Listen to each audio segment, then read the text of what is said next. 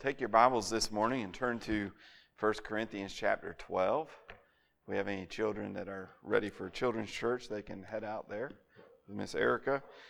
Uh, 1 Corinthians chapter 12, we're continuing our series this morning, just a short series, kind of walking once more uh, through our mission statement, coming back uh, as we kind of ended uh, our, our series on the law. We're getting ready in, in a few weeks here to go into um, the Gospel of John, and so wanted to take some time to just come back and refresh uh, what we say our, our mission is as believers, which we, we say, and as a church, is to glorify God by growing disciples of Jesus Christ in community.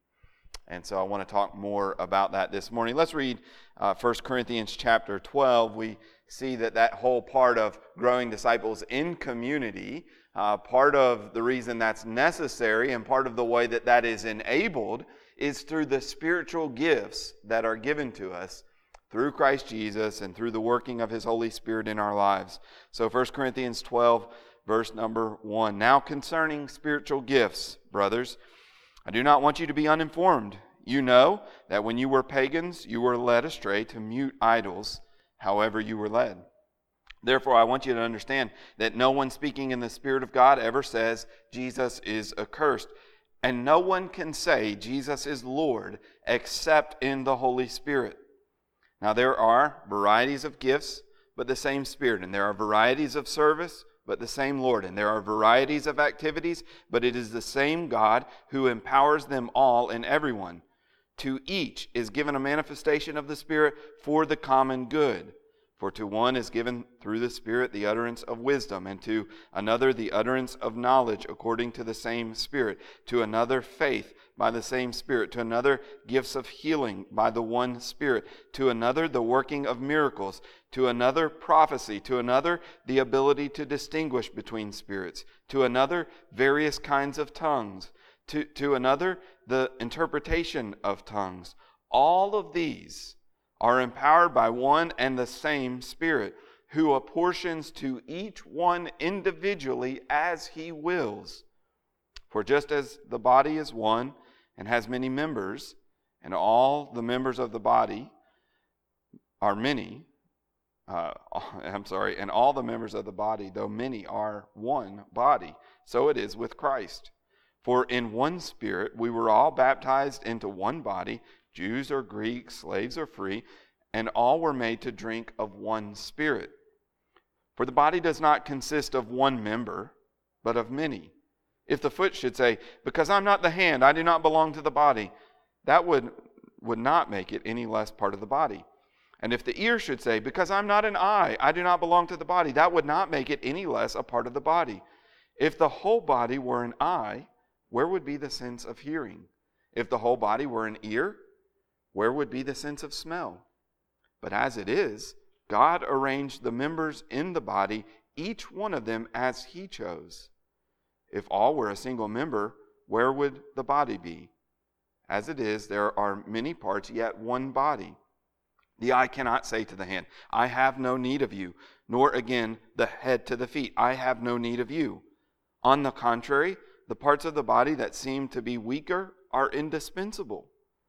And on those parts of the body that we think less honorable, we bestow the greater honor, and our, un, and our unpresentable parts are treated with greater modesty, which our more presentable parts do not require. But God has so composed the body, giving greater honor to the part that lacked it, that there may be no division in the body, but that the members may have the same care for one another. If one member suffers, all suffer together. If one member is honored, all rejoice together.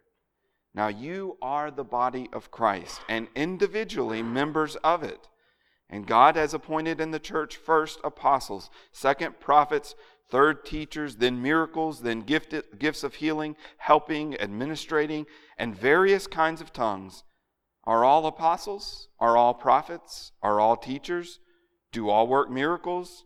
Do all possess gifts of healing? Do all speak with tongues? Do all interpret? But earnestly desire the higher gifts, and I will sh- show you uh, a still more excellent way. I want to begin this morning by just simply talking about a ministry misconception, a ministry misconception. Sadly, uh, the, the church in our day and time, many Christians, have fallen into a mindset of professionalism in the church. Um, though the, the New Testament is clear uh, that, that uh, those who study and, and those who give their lives to the ministry of teaching and, and shepherding uh, as an occupation are worthy of compensation. Uh, the New Testament is clear about that. Yet the, the New Testament picture of church ministry as a whole is, is far different than our modern conception, this, this idea of professionalism. Let me explain what, what I mean by professionalism. In, in larger churches, um, ministry positions are often filled by those who uh, do the work as, as a job. We view ministry as something to be done by those who are especially give, gifted and have been trained and, and are paid. Even in smaller churches, sometimes uh, these positions usually are filled by only a small handful of faithful volunteers. While they're usually not paid to do the work, they are nevertheless seen as being unique and, and especially devoted. Like they're the ones who do ministry. But in each case, whether we're talking about large churches or, or small churches, typically the work of ministry is carried out by a select few, while the vast majority are simply beneficiaries of the ministry. In churches both large and small, the greatest number of people view the ministry of the church as a product or a service that they may consume. Uh, and so it's just like going to a restaurant, it's just like going to a store. There, there are sort of people who work there whose job it is to help you procure the service that is offered in, in this uh, business or in this location. And that's the mindset that so many have in the church is like, I go in and the pastor, it's his job to preach and teach me, and other people serve me, other people help, and so forth and so on. And I'm just a consumer. I'm just receiving what is being offered by the church, who is made up of these professionals, either paid or unpaid volunteers, who are sort of the professionals who do the work of ministry. In the New Testament, though, the exact opposite is true.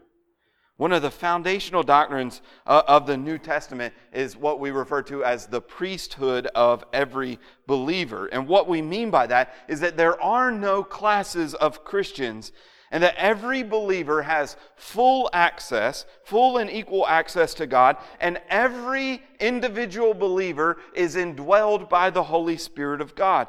This doctrine has vastly important implications.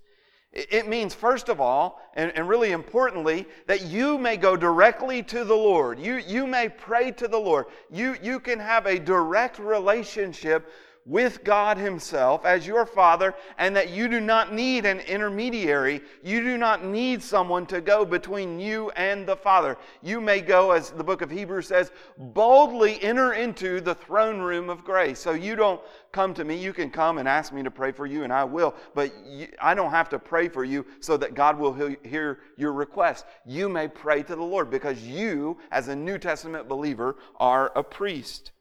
It means also uh, that you have the Spirit of truth within you who illuminates Scripture and, and enables you to understand and believe the truth. And so you may be enabled or you may be helped and aided uh, by the ministry of preaching and teaching. And, and certainly those are gifts that are given in the church, and there's an office of pastor for sure. And, and so you may be aided by pastors and teachers in, in coming to understand the Word of God. And, and yet, you may take up the Word of God and read it yourself. And because you have the Spirit of God dwelling within you who illuminates Scripture, you can come on your own to understand the teaching of Scripture. I always love what William Tyndale said. He was one who inter- translated the, the Bible uh, into the English language. And many people in that day didn't believe in the priesthood of the believer. They believed that there were priests whose job it was to be the ones to tell you this is what the Bible says, this is what you you don't read the Bible. I read the Bible. I study the Bible. I tell you what the Bible says and then you just receive it from me. It's too complex for you. It's too hard for you. You wouldn't be able to understand it. And so because of that, in that day and time, the Bible was really only in in Latin and the priest could read Latin, but the common Christian person could not read Latin and so they had no access to even read the Bible. And William Tyndale is, is one who said this isn't right. As part of the Reformation, they understood that every believer is a priest. Every believer can take up Scripture and read it and be edified by the truth of God's Word through the Spirit who dwells within them. And so people were questioning Tyndale and saying this isn't right, but he was resolute in, in his work to translate the Bible into the common language. And he said this If God spare my life, ere many years, I will cause a boy who drives a plow to know more of the scriptures than you do, speaking to another priest. In other words, look, listen, that plowboy who's just a, a poor farmer, if he has the Word of God in his own language and the Spirit of God is indwelling him, he will understand the Word of God better than you, priest, who, who have twisted the Word of God. It means, thirdly, uh, another implication of this teaching. It, it means that those who have been indwelled by the Spirit of God, every, every believer that is, possess gifts of the Spirit to do the work of ministry. So, so you, because you have the Spirit of God, you have gifts that have been given to you by the Spirit of God to do the work of the ministry. You see, the work of ministry is not just for me to do because I'm a pastor. It's not just for me and Jared and Donnie and Jeffrey if, if they're called uh, into this work. It's like they do the work of the ministry and I'm just a common lay person. No, no. You're a priest. You have the Spirit of God indwelling you, and God's Spirit has given you gifts so that you can be involved and carry out the work of the ministry in the church.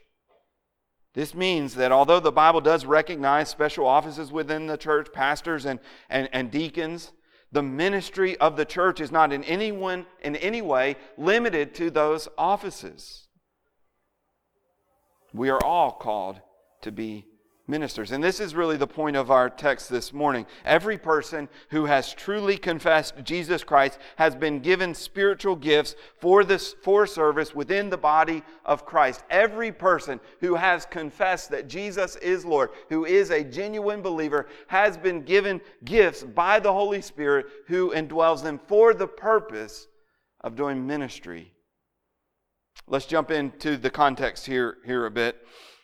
The Corinthians were those who really knew all about spiritual gifts. That's what this whole uh, text is about in, in chapter 12. They, they knew about the spiritual gifts. They were not neglecting the spiritual gifts. The problem was for them that they were using the spiritual gifts sort of as, as a badge of honor and as a source of pride. And then that became uh, an issue of, of bringing up conflict. Well, because I have these gifts and you don't have them, these are better gifts and you don't quite have the good gifts. I've got the really miraculous, really cool gifts and you're not as good. And so there was this, there was this division in the church. There was all sorts of division in the Corinthian church. we you could see that they divided over which leaders they liked the best Paul or Apollos or Peter. They're divided over the rich and the poor. When they come together at the Lord's table, they're excluding uh, the poor. And then, then they're using even the spiritual gifts sort of as, as something to bring about division. It's in this context then that Paul writes to tell us about these spiritual gifts. And as he does, he, he reminds them that they're really not divided, but that there is a unity among them. Even though there's a diversity, there is a unity. He reminds them of this foundational truth, and that is that they have a common confession and they have a common possession. They have a common confession and a common pos- possession. They were judging a person's spirituality by their gifting, but, but Paul says they need to be judged by another standard. You see, the most important work in your life is not what gift God has given you. It's not what ability you have or what ability you don't have. The, the most important work of God's Spirit within you is that He leads you to confess that Jesus is Lord. The most important work of the Spirit is that idol serving sinners like you and me would be led to confess Jesus as Lord. That's what he's saying in verses 1 and 2. Now, concerning spiritual gifts, brothers, I don't want you to be uninformed. You know that when you were pagans, that is, before you were believers, you were led astray to mute idols. You were idol worships, worshipers. And notice here he says, however you were led. There was a diversity of idols. There were all kinds of different paths they could choose, different gods they could worship. But, but no matter which path you took, you were led away to worship and to serve and to live for these mute idols, these, these powerless, weak idols. This word led is, is a powerful word. He says you're led away. This, this speak, uh, speaks of someone who is bound, like a prisoner who is taken captive. And you, he says, before Christ and before the work of God's Spirit in your life, you were led away like a captive, like a prisoner, to mute idols. You see, one of the things that we need to recognize is that we were created to serve. Every individual, every human being has this longing and has this desire and has this inclination to worship and serve something. And we were clearly created to worship and serve God. It's fundamental to who we are. The problem is when we reject God, when we refuse to serve Him, it's not as if we enter into this place of neutrality where, oh, yeah, I'm not a worshiper anymore. I don't serve anyone anymore. I don't live for anything anymore. Uh, I'm just in this place of, of neutrality. That's the, what the world tells themselves. I'm not religious. Like, I don't worship anything. No, no, no. The, the Bible would have you understand that you are a worshiper and that you are worshiping something or someone. You are living, you are devoted to something all the time. It's just a matter of what? Either the true God or some idol that you have made out of the good things that God created. The particular path is really inconsequential. He says in verse number two, You were led astray. However, you were led, however, you were led, you were led into idolatry. So it is today. Whatever path you choose, if it isn't God, if you aren't living for God, if God is not supreme in your life, if you're not worshiping and serving Him, then you're worshiping and serving something. In one sense, it really doesn't matter what it is, it's just not God. And you were made to worship God. You're being led astray. Our idols are more subtle uh, than their were, theirs were in, in that day, and yet we still have idols. We still live for things. We still worship. We still serve things. You've heard me say it before. It may be money or entertainment or sex or status or power, whatever it is. It may be your health. It, it may be entertainment. Any of those things, we can live for them. But notice he says that they are mute. That is just a way of saying they're powerless. They, they cannot deliver on what they promise. That was before Christ, but notice what verse number three says. Therefore, I want you to understand that no one speaking in the Spirit ever says Jesus is accursed, and no one can say Jesus is Lord except in the Holy Spirit. He, he points them back to this work of the Spirit in their lives Whereas once they were led away, like, like slaves or like someone who, who was in bondage, who, someone who was in prison and was being led astray with chains and, and shackles. And, and now they've been liberated by the Spirit of God to, to get away from that bondage and that slavery and to declare, The Lord Jesus is my master. No, no one, he says, can say, Jesus is Lord except in the Spirit. And so now I live for not those things that had me in bondage before, but now I live for and worship and love and serve and am devoted to Jesus Christ. And the only way that happens, Paul says, is by a work of God's Spirit in your life. That's the only thing that can bring that change about. No one, he says, can say Jesus is Lord except in the Holy Spirit. The power of the Spirit to break that bondage in your life is the only way you'll be delivered from your idolatry.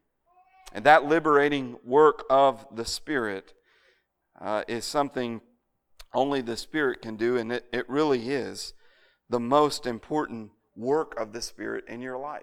You see, these Corinthians, they're pointing to spiritual gifts abilities, some of them miraculous abilities that they have. And they're saying, This is what makes me spiritual. This is my badge of honor as a Christian. I've spoken in tongues, or I've prophesied, or, or I've been able to heal someone. I must be a really spiritual person.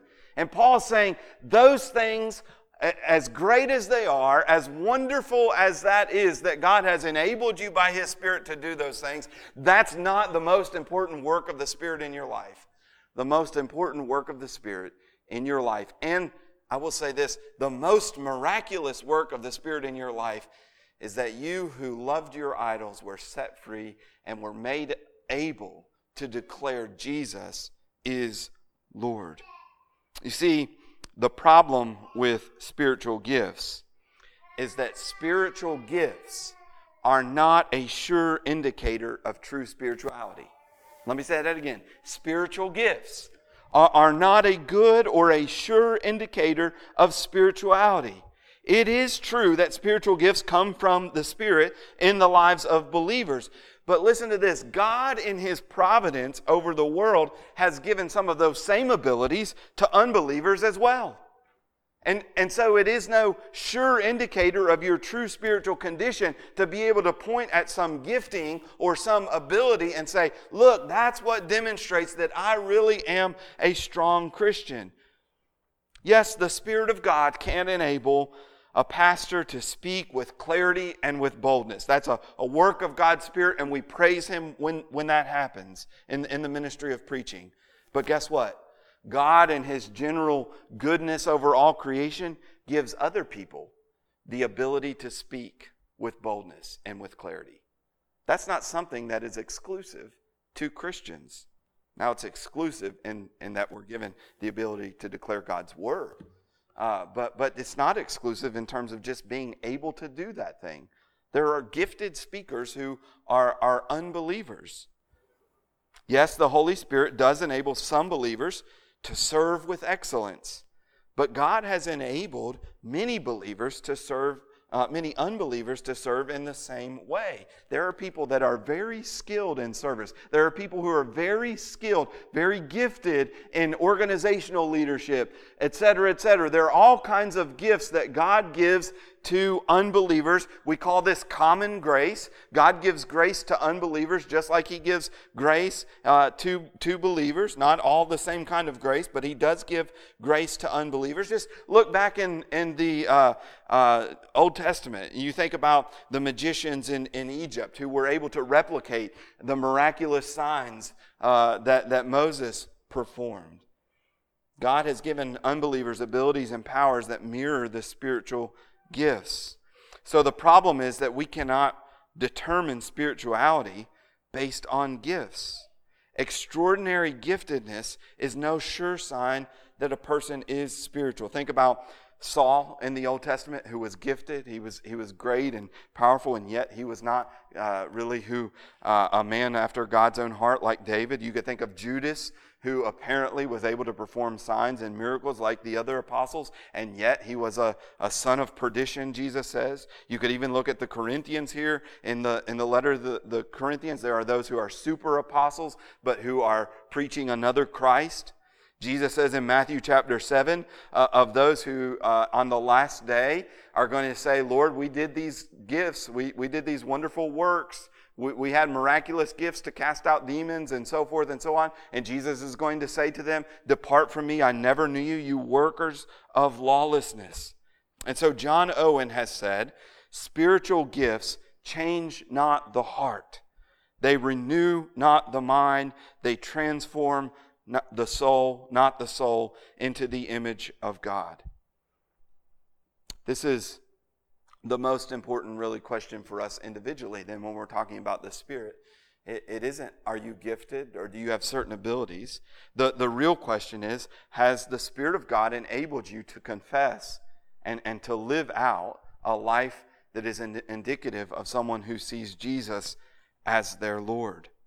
It's so important because I know Jared, when he preached on uh, pastoral ministry and the qualifications, one of the great weaknesses of the modern church is that we look for the gifted and not those who are faithfully submitting their lives to Jesus Christ. We, we don't look for someone who's devoted to their family, someone who's faithful. We look for someone who's, who's skilled in this particular ministry or that.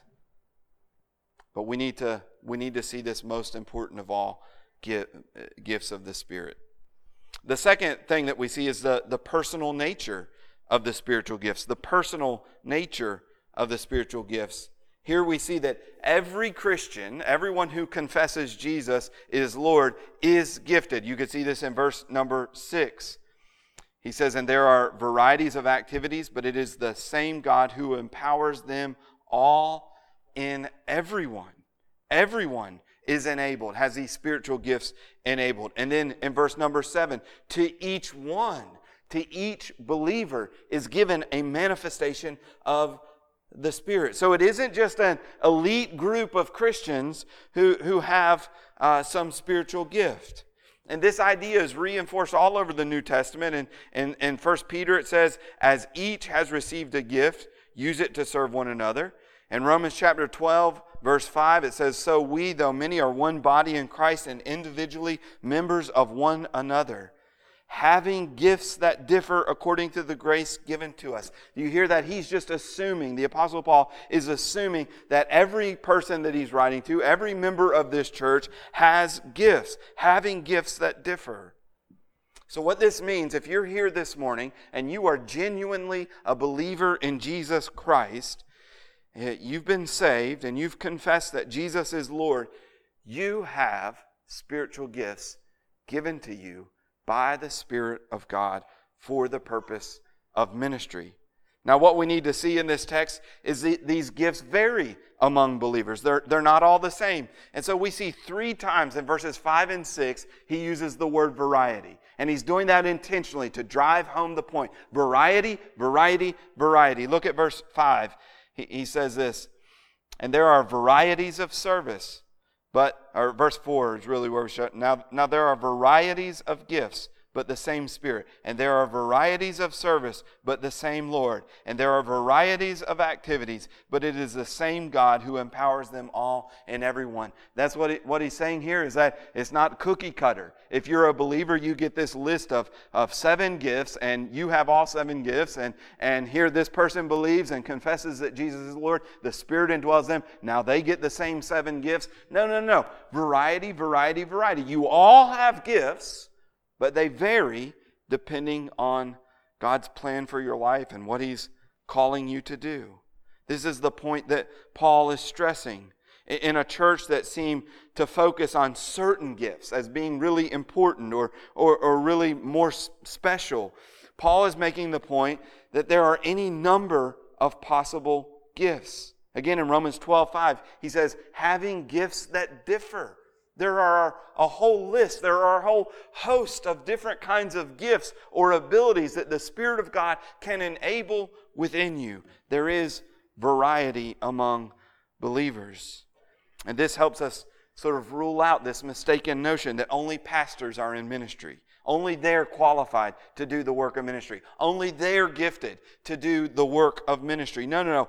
Every believer is given gifts miraculously by the Spirit of God for the work of ministry. And this diversity really is essential.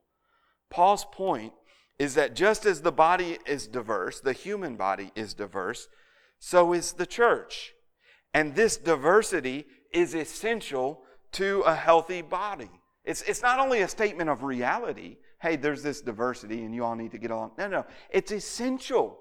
We must have diversity. We cannot have everyone having a single gift or a single list of gifts. We, we need diversity. We need individuals who are gifted to do various sorts of things so that the church may be edified and grow up, grow up in the ways that, that are needed. Diversity is essential.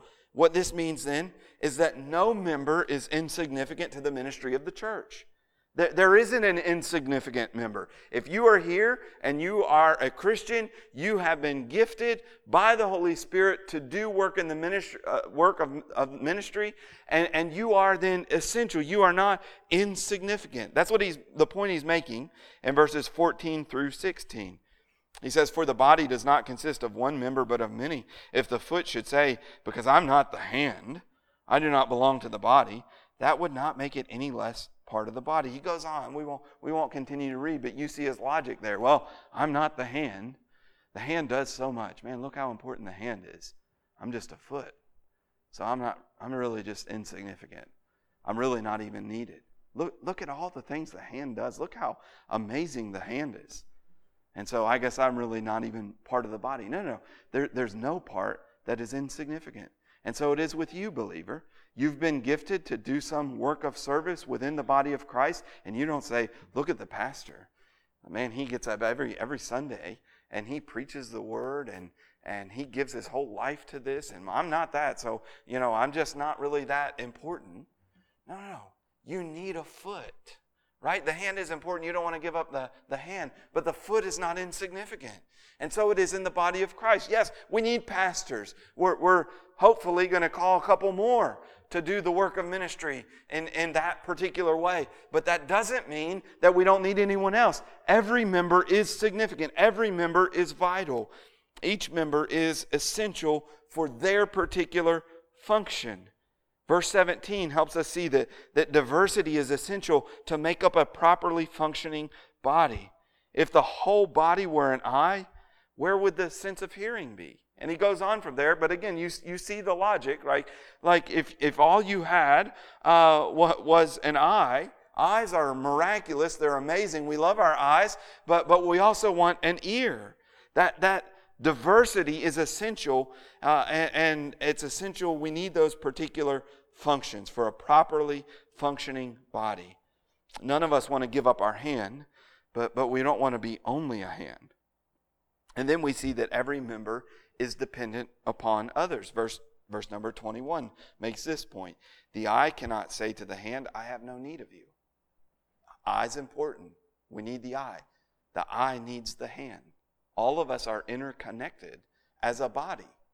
Again, I'm doing the membership class in, in Sunday school. I'd encourage you to come to that. Uh, but, but in the membership class, we've just been seeing that, that really we as believers, New Testament believers, are, are to be part uh, of a local body. And this is just one more reason to show us that, and that is because you don't have everything that you need.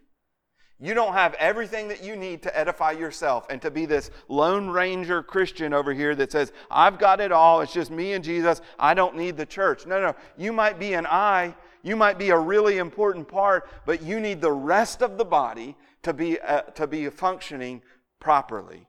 Listen, the body needs you. The body needs you. And so when you isolate yourself, that's not good either because you're, you're neglecting to, to be what you are, what you're gifted to do for other Christians, but you need the rest of the body as well. You need others who can edify and who can minister to you. Every member is dependent on others. So if you're a part of this church, you're essential to the work. We exist to glorify God by growing disciples. That's our work, that's our mission, and you are essential to that mission. Every last one of you who are believers, you are essential. We cannot accomplish this mission of growing disciples of Jesus Christ apart from you, without you. It is a necessity. You say, well, Jared and Andrew, they're doing the work and we're all just, no, no, no. We, we can do the work that we're called to do. We can do the work that we're gifted to do, but we cannot do the work that you are called to do. We cannot do the work that you are gifted to do. At least we cannot do it very well. The expectation that a pastor or the pastors, and maybe a few others in, in ministry, is really do the, do the ministry. That's a fatal notion to a church. It is a deadly idea. A church that adopts that attitude is unhealthy and will eventually die. In medical terms, sometimes we speak of the body shutting down, and we mean by that, that that some members or some parts of the body are not doing, they're no longer doing their, their function, right? They're not performing their functions any longer. And we understand that apart from some intervention to remedy that problem, it, it's ultimately going to, it's going to end in death in, in a short time. So, so if your kidneys are, are shutting down or your liver is shutting down, like if there's no medical intervention to change what's happening there, you will die. The same is true of the church. If we're a body and there are parts of the body that are shutting down, that are no longer operating as they are to operate, the church will not be healthy and it will ultimately die. God has placed you, each one of you, every, every one of you, here at Union Baptist Church for a particular purpose.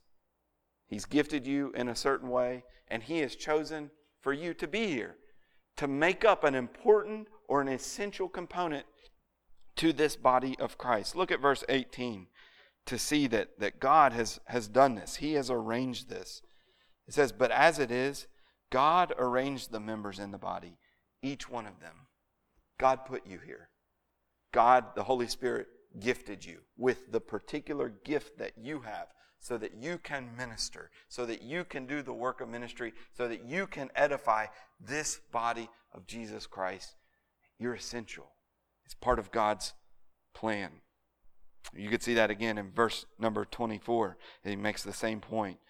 Uh, the, the members which are more presentable uh, parts do not require, but God has so composed the body he has composed the body, giving greater honor to the part that lacked it. God has arranged this. What is the purpose of spiritual gifts? Well, it is the building up, as I've already been saying. There's a purpose for all that, and that is to build up the body of Jesus Christ. Look at verse number 7. Verse number 7 To each one is given the manifestation of the Spirit for the common good. You see, you've been given those gifts of God, not just to, not to just enjoy them personally, not to, not to use those for your own benefit or just the, the benefit of your family, uh, or that you could do this and make money in your occupation. You've been given the gifts that God has given you. Do you notice the words here? For the common good. To, to edify the body of Christ. You haven't been given these gifts for accolades or for praise or for status. It's not for your own benefit. It, it, it is that you may help others. In fact, in verses 4 and 5, we, we see that the, the term gifts is interchanged with service. So look at verse 4. Now there are a variety of gifts, but the same Spirit. And there are varieties of service, but the same Lord. Do you see how the idea of having gifts and serving are so so interconnected that they're so linked that he can just change those out. He can call them gifts and another he can call them service. That's because the purpose of your gifts is that you would serve others. We are to serve one another. 1 Peter 4:10 says as each one has received a gift, use it to serve one another.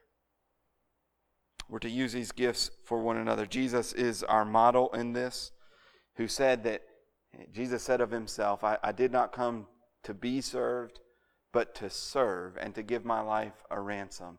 This mindset of Christ is to be in all of his people. The gifts that God has given you, he, he expects you to use them for the common good, for the service of other brothers and sisters of Christ we see also the power for these spiritual gifts. In verses 6 and, and 11, we, we see that not only does uh, God give us the ability, these abilities, not only does the Holy Spirit enable us to do these things, but then He also empowers us to be able to use these gifts as well. It is the Spirit who empowers or, or who gives energy. So look at verse uh, number six again. And there are varieties of activities, but it is the same God who empowers them all and everyone. That, that word empowers is really the word uh, where we get our word energy right? It's like the fuel. It's, it gives us the ability then to, to actually carry these out. So it isn't as if God just gives you this ability, uh, but He doesn't give you any desire or, or any uh, sort of fuel or energy to carry that out. Not only does He give you the ability, He empowers you to do the thing that He's called you to do. The power for spiritual gifts is given to us. What, what leads, uh, what, what is left then? Is merely our obedience. He's given you the ability, He's given you the strength or the energy to do it. The only thing that is left is for you to obey what God has called you to do and put into practice the, the, the gift that God has given to you for the common good, for the building up of the body of Christ.